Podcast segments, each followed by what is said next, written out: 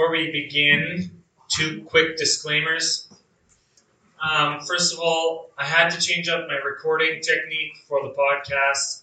You are now, we can hear you again. So, especially you, Trish, you're right beside the computer. So, anything you say and do can be held against you in the court of the internet. So, just be aware of that.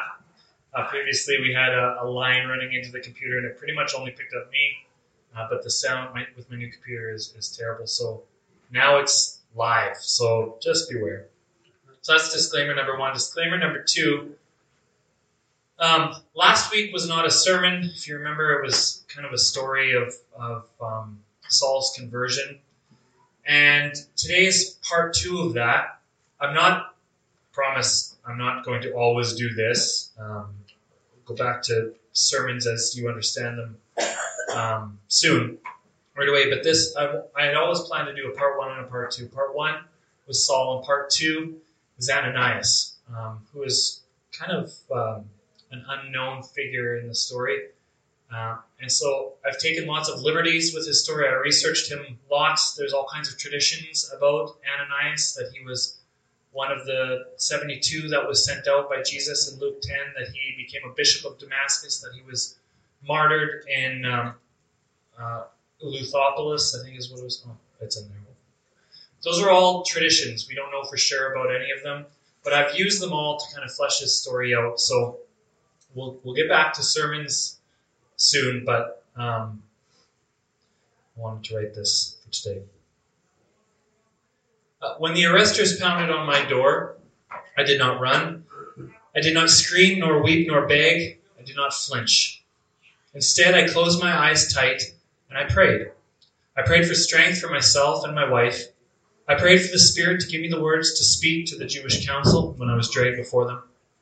And I prayed for forgiveness for those who persecuted us. Then the door was burst open, and still I didn't flinch. I only paused my praying when one of the arresting guards slapped me hard across the left cheek and ordered me to be silent. Rising from the floor, with blood beginning to drip from my nose, I opened my eyes and met the gaze of the one who had struck me. He was a young man, maybe 25 or 30. He wore a low red turban, a white robe held together with a leather belt, and a condescending sneer, like the cat who bats at its prey before finishing it off. He reveled in his power. His hands had just demonstrated what his eyes communicated effortlessly pitilessness, ruthlessness, and savage hatred. The other two soldiers with him stayed back in the entranceway, hands on the hilts of their swords, dutiful and patient. They were just doing their job. This leader, however, he was fulfilling his passion, rooting out faithful Christian believers and dragging them back to Jerusalem for questioning, arrest, and execution. My blood and my life were in his hands, and he squeezed them with his fist. My death was what he lived for, my death and the death of any other follower of the way that he could find which is why this hateful stranger reminded me instantly of a friend of mine, a dear friend of mine, a friend of mine who was once a mortal enemy of mine and who then became my brother in Christ. I was reminded of Saul of Tarsus. Saul had once mirrored this young man's zealous loathing of those who proclaimed the name of Jesus. He had once taken the same enjoyment in punishing Christians for their faith. That was Saul's life up until three days after he encountered Jesus. That was the day that he met me. The soldier struck me again, and I heard the rattling of chains. I had offered no resistance, and yet my hands were being forced roughly behind my back. My hands. The same hands that had been gently laid on Brother Saul. The same hands that served as conduits for the Holy Spirit to fill and strengthen the great apostle. Now those hands chafed and burned against the iron as the temple guard hoisted me to my feet by the shackles. They mocked me as they dragged me out of my house, Seems your Lord has chosen you, they said, chosen you to suffer, that is. You'll follow your Jesus. You'll follow him right to the beams of the cross. I didn't shiver or quake at these words. Actually, I broke the gentlest of smiles through the searing pain of my beaten face. I remembered the Lord calling me to go to Saul, urging me that Saul must be shown how much he will suffer for my name. He had learned of suffering, all right. I suppose it was now my turn to be honored as faithful enough to endure martyrdom. But the smile I cracked didn't go unnoticed by my accusers. I was struck once more, this time not with an open hand, but by a cruel, punishing fist. I reeled and staggered and watched from my knees as they did the same to my wife. At this, I prayed out loud for strength for her and I, as well as forgiveness for my oppressors. The soldier raised his fist, and I presented my other cheek. He accepted the offer. For a moment, I saw only popping lights and fuzzy images. I saw my wife also kneeling and praying. I saw the other two soldiers chain her hands as well. I saw a collection of neighbors drawing away across the street, away from danger. I saw the lead soldier, the image of wrath and fury, descend on me with a black sackcloth in his hands, which he draped over my head. And then, for the longest time, I saw nothing. Nothing at all. I was a man in the dark, but filled with the light. Blinded for the moment, but aware nonetheless of goodness and power and truth. Again, I was reminded of Brother Saul. My blindness wasn't the result of ignorance and self righteousness being seared away by the glory of Jesus' powerful grace. That, that was the story for Saul. My story, my blindness wouldn't fall like scales into my hands.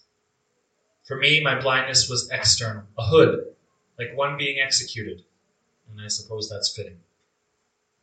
I have been sent to the city of Eleutheropolis, city of the free, as it translates.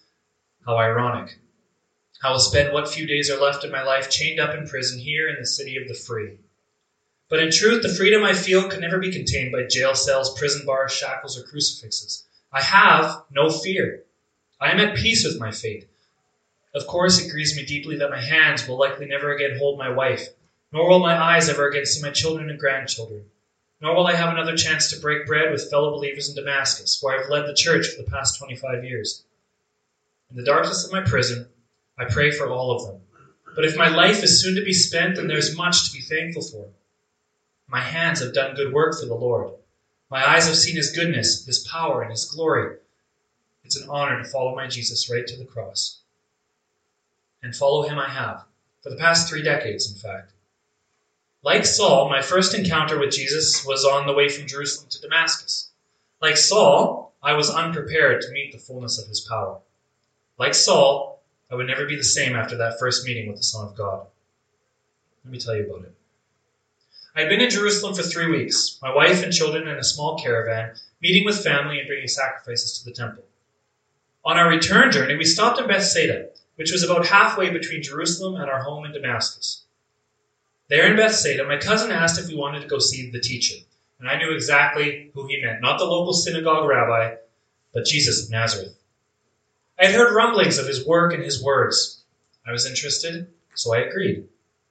Our families headed out to the hills near the shore of the Sea of Galilee, where an enormous crowd had been gathering since sunup. We arrived early in the afternoon and took our spots to hear what Jesus had to say.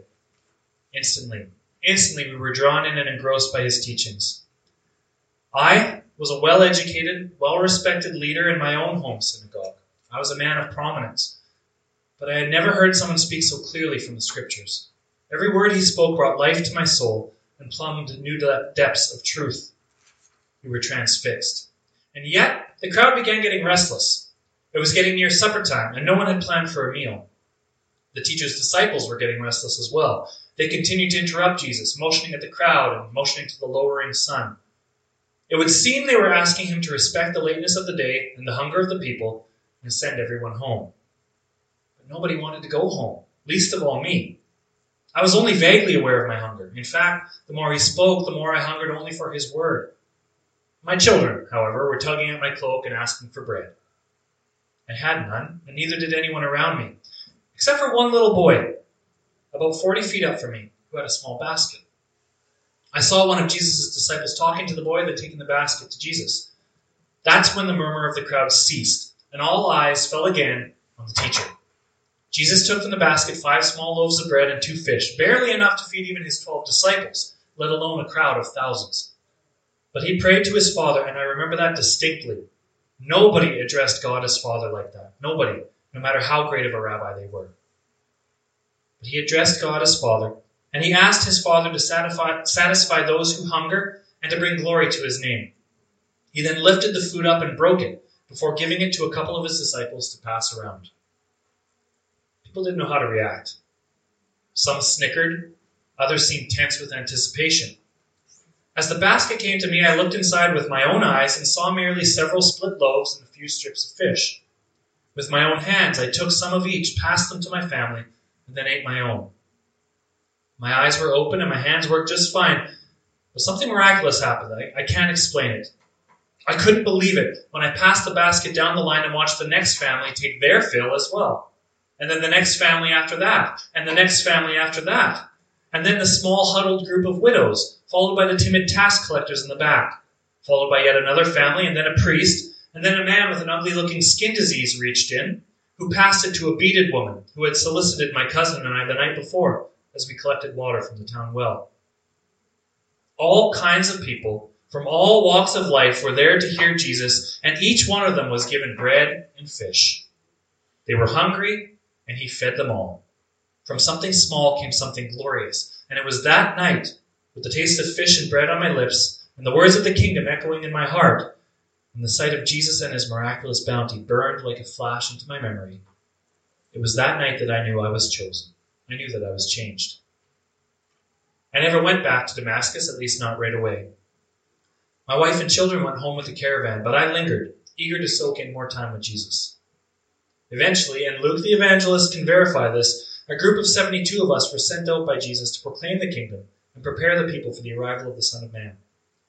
I didn't feel worthy enough to be included, but there I went. We experienced great triumphs and humble rejections. I participated in the exorcism of demons through the authority of Jesus' name. I was alive with the power of his grace and truth, a servant of the kingdom and an ambassador for the Most High God. Not long afterwards, of course, he was dead. I had returned to Damascus by then and had been steadfastly working to draw attention to the teachings of Jesus. And so the news of his crucifixion staggered me. But it was followed by news of his resurrection, a return to life, and reports of some of my friends having actually seen him with their own eyes and felt him with their own hands. Not a ghost or a phantom, not a corpse or an imitator, but him. Really him, Jesus Christ, alive in power and glory and grace. And I wished I could have seen him. For years I wished it, in fact. Every day I would go to the synagogue and proclaim him, often debating with other Jews in the city. And every night I would return home, hopeful that he would appear before me, as I heard he had appeared to Thomas and Mary and Peter and many others but my eyes never beheld him. My, eye, my hands never touched his nail pierced wounds. My eyes and hands were busy, of course, looking for ways to build his kingdom far from Jerusalem, in what felt like the edge of the world, Damascus. And then, before long, Jerusalem came to Damascus. Those believers who fled from Jerusalem spoke of terrible things being done to the followers of the way. They told us of our friend Stephen, of his brutal execution and his powerful witness to the Jewish High Council, of his strength in the face of martyrdom. It was Stephen who first mirrored Jesus' words from the cross when he said, Lord, accept my spirit, and later he said, Please, Lord, don't hold this sin against them. Jesus prayed those things. Stephen prayed those things. And I have been praying these things endlessly in my prison cell here as well. Accept me and forgive those who do this to me. He has given me strength through these words. The Lord does indeed accept even the greatest of sinners into his kingdom. The Lord does indeed forgive even the most violent and ignorant and selfish of sinners, even those committed against Jesus himself. I know these things are absolutely, irrefutably true. I know this because I know my friend and brother, Saul. Saul was the chief reason why many Jerusalem Christians were fleeing to Damascus in the first place. Saul and his cohorts on the Sanhedrin Council were the reason Stephen was forced to pray that his spirit would be accepted. Saul was the one in need of forgiveness for the blood of an innocent man, many innocent men and women and children. Saul was the wolf, tracking and hunting believers before devouring them alive. And yet, Saul was accepted by Jesus. Saul was forgiven by Jesus, just like Stephen prayed. Saul was called by Jesus to stop persecuting the Son of God and begin serving him instead. And I've got to play a role in all of that. I mentioned how for years I wished I could have seen Jesus in his glorious resurrected state. I missed that. I missed seeing him. But I did get to hear him. And one night in particular, the words he spoke to me were absolutely shocking. Even here, as I await the end of my own life, I am filled with radiant joy the memory of that call. That day, I had spent hours in the synagogue teaching and debating. It's probably no coincidence at all that the scroll being read from that day was from the prophet Isaiah, where it says, I, the Lord, have called you in righteousness. I will take hold of your hand. I will keep you and will make you to be a light to the Gentiles. A light to the Gentiles. Sounds like Saul. To open eyes that are blind. Sounds like Saul. I will lead the blind by ways they have not known, along unfamiliar paths. I will guide them. Who is blind like the one in covenant with me? Blind like the servant of the Lord. And in hindsight, sounds pretty familiar, doesn't it? Anyway, it was a long and exhausting day at the synagogue. I returned home and ate with my family before retiring to bed. I must have been asleep only a few hours when I was awakened by a voice calling my name. It wasn't my wife nor any of my children. It spoke gently, but with great authority. Ananias. I was awake and alert at once. The voice, oh, that voice. It reminded me immediately of roasted fish and crusty bread in wicker baskets. It reminded me of the crisp breeze coming off the Sea of Galilee in Bethsaida. It reminded me of power and glory, acceptance and forgiveness. It was the voice of Jesus Christ, and he was calling me, Ananias, a joyful servant in a remote place far from the action in Jerusalem. Unsure of what he could possibly want with me, of all people, I responded with simply, Yes, Lord. The voice gave me a very simple command Go to the house of Judas on the street called Straight. I myself lived just off of Straight Street, the major road which ran east west through Damascus, bearing goods and traders across the Roman Empire. I was familiar with Straight Street. I had grown up on Straight Street. And so far, the instructions were simple. But I was then instructed further to ask for a man from Tarsus named Saul, who was praying and who was anticipating a man named Ananias to come and place their hands on him and restore his sight. Now, this was a very direct command from the Lord specific location, specific task, specific guidelines, and one very specific name that caught my attention Saul from Tarsus. I may have been from far out in Damascus, but that name meant something, even here. And it wasn't a name that I was in a hurry to get mixed up with. Saul's credentials as an enemy of the believers were strong. He was a zealot and an extremist, seizing every opportunity to punish and persecute the church, to persecute Jesus himself. In fact, word had reached us in Damascus that Saul had been issued permission from the Jewish High Council to come to our city, in which the largest population of believers outside of Jerusalem could be found, and take the unprecedented step of extraditing Christians back to Jerusalem. Damascus was way outside the realm of authority of the Sanhedrin. It's possible, in fact, that if Rome found out what Saul was up to, that they would punish him severely. He was out of his league, but that mattered little to him so intent was he on crushing any last remainder of Jesus from the earth. Many of my Christian brothers and sisters, old and new alike, were terribly afraid of what might happen when this Saul character arrived in town. His reputation had preceded him. I presented this concern to the voice of Jesus. It sounds silly now. Though he is the almighty master of creation, the author of all good things, and the holy judge of all people's hearts, still did I wrestle with the idea of meeting my enemy. And so I said weakly to him, uh, I've heard many reports about this man and all the harm he has done to your holy people in Jerusalem. And he's come here with authority from the chief priest to arrest all who call on your name. As if Jesus didn't know all this already. And so the voice spoke more authoritatively to me. He said, Go, he ordered. This man is my chosen instrument to proclaim my name to the Gentiles and their kings and to the people of Israel. I was taken aback. I was shocked by this plan. This man was your choice? How does that how does that make any sense at all? It would take a miracle to convince this man to proclaim Jesus rather than persecute Jesus. Would take a miracle. Little did I know. But the Lord sensed my apprehension. True, this man had been dedicated to persecuting the church, to persecuting Jesus himself.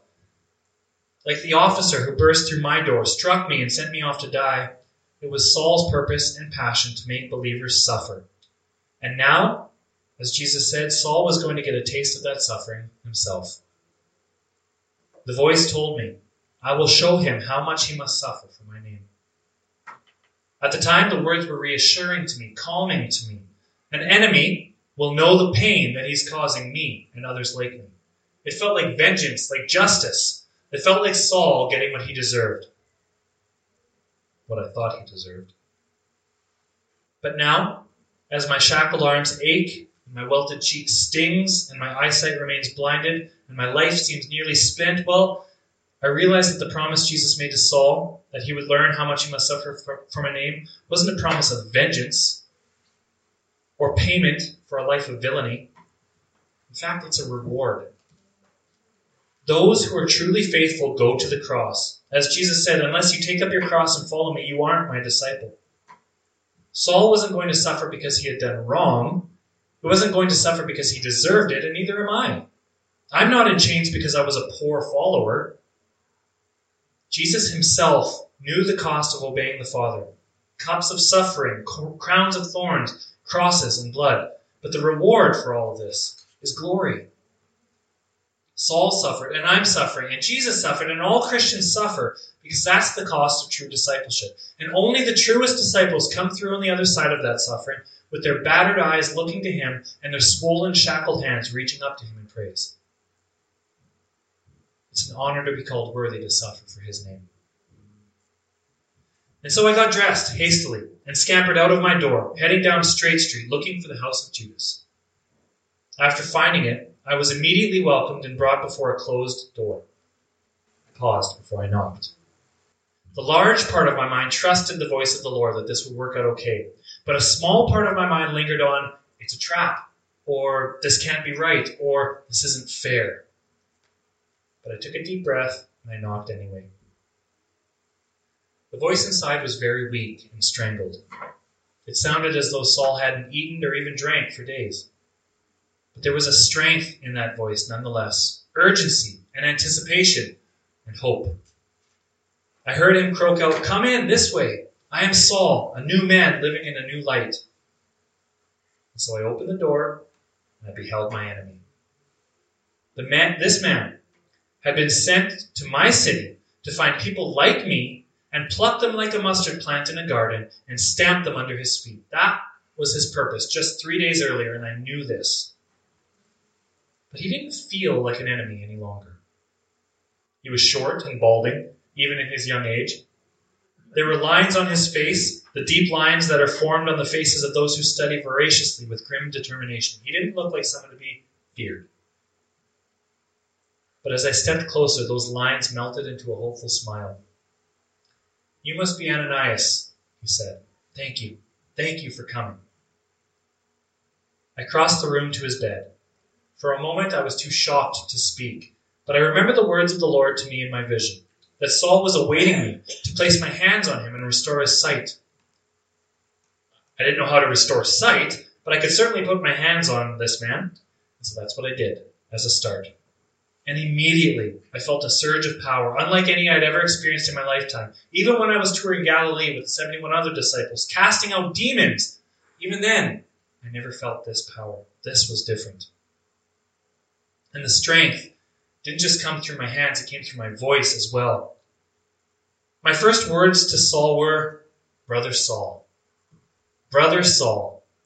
As I said it, I felt his chest well up like one prepared to sob. I too was nearly overcome with emotion. I was aware of what the Spirit was doing here. The first words that this transformed believer would ever hear from a fellow Christian were words of belonging and acceptance. You are my brother.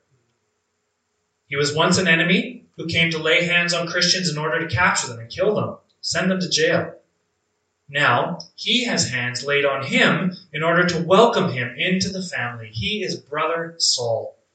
It's not conditional. It's not temporary. Saul, the enemy of Jesus, was now a brother. If he can be a brother, anyone could be a brother or sister.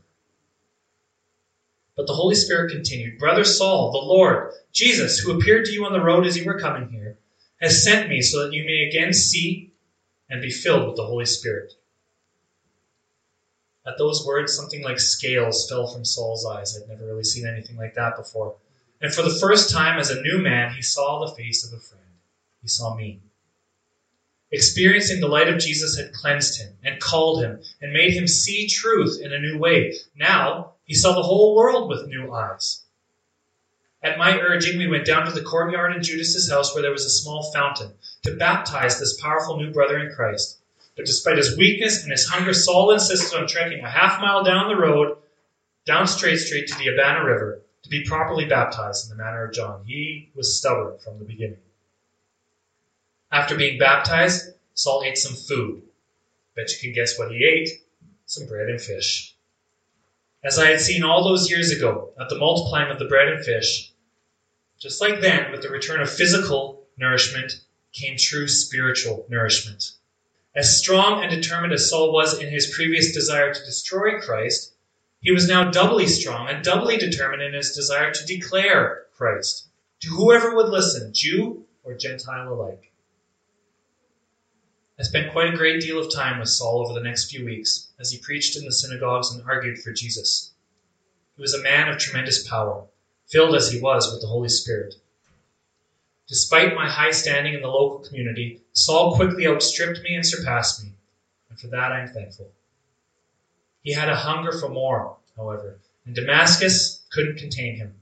Eventually he snuck off for Jerusalem. My last night with Saul was bittersweet. He had truly become my brother, and it's not easily that one says goodbye to a brother. I knew the Lord would take him to amazing places in his service, but I needed to look him in his descaled eyes one more time, and put my hands on his head one more time, and share a moment of hope, joy, and love together one more time. That memory fuels me, even now, as I await death in my son. I am truly thankful. I am a nobody, a nobody with shackled hands. But these shackled hands delivered the Holy Spirit to the greatest evangelist the church has ever known. I am a blindfolded nobody, but I am the nobody who opened the eyes of the one who could see Jesus in new and beautiful ways, even ways that the Gentiles could understand. I am the nobody who first called Saul a brother in Christ. No longer a persecutor, but a proclaimer of Jesus. No longer an enemy, but an evangelist. No longer a villain, but a victor in the body of Christ. I am the nobody who suffers with my brother Saul and with my Lord Jesus Christ in order to bring glory to his name. I am Ananias, and though my life is soon spent, it has been spent well in service to my King and his kingdom. I was blessed to be called to turn an enemy into a brother. I pray my life inspires others to do the same. All right. Again, a lot of liberties taken there. Nobody knows when Ananias died. Nobody knows uh, if he was, in fact, really one of the 72. Nobody knows. There's a lot of liberties taken. But I love the image of this nobody, this faithful believer like you and I, serving in some corner of the kingdom, being called to be the one who, through this nobody, Saul became Paul. His life did a 180 and he fully repented and he fully believed. And the one who got to open his eyes and call him a brother, put his hands on him and open his eyes, was this Ananias. And what a beautiful story it is for us that not only is there hope for anyone as there was hope for Saul, but there's hope for anyone to be involved in his kingdom and to do good works for our king and for his kingdom. That's that's kind of the, the message of Ananias. Um, so, Ananias, if you're listening to this, sorry if I screwed up your life story. I apologize. Um, but let's pray. Jesus, thank you for the power of your name, that it turns enemies into brothers and sisters. I pray that each of us would um, be faithful to your call to love others into the kingdom. Thank you that we've been loved into the kingdom, that other people have been like Ananias to us and have welcomed us. Unworthy as we are, broken as we are, thank you that we can be brothers and sisters in your in, in your family. Thank you for the story of Ananias, how somebody very small and out of the way uh, played a, a, crucially important role in your kingdom. That he overcome overcame his biases um, and his preconceptions about Saul in order to love him and welcome him. Um, it's a great example for us all to follow, and I pray we would follow it. Help us to do so, Holy Spirit. We pray in Jesus' name alone.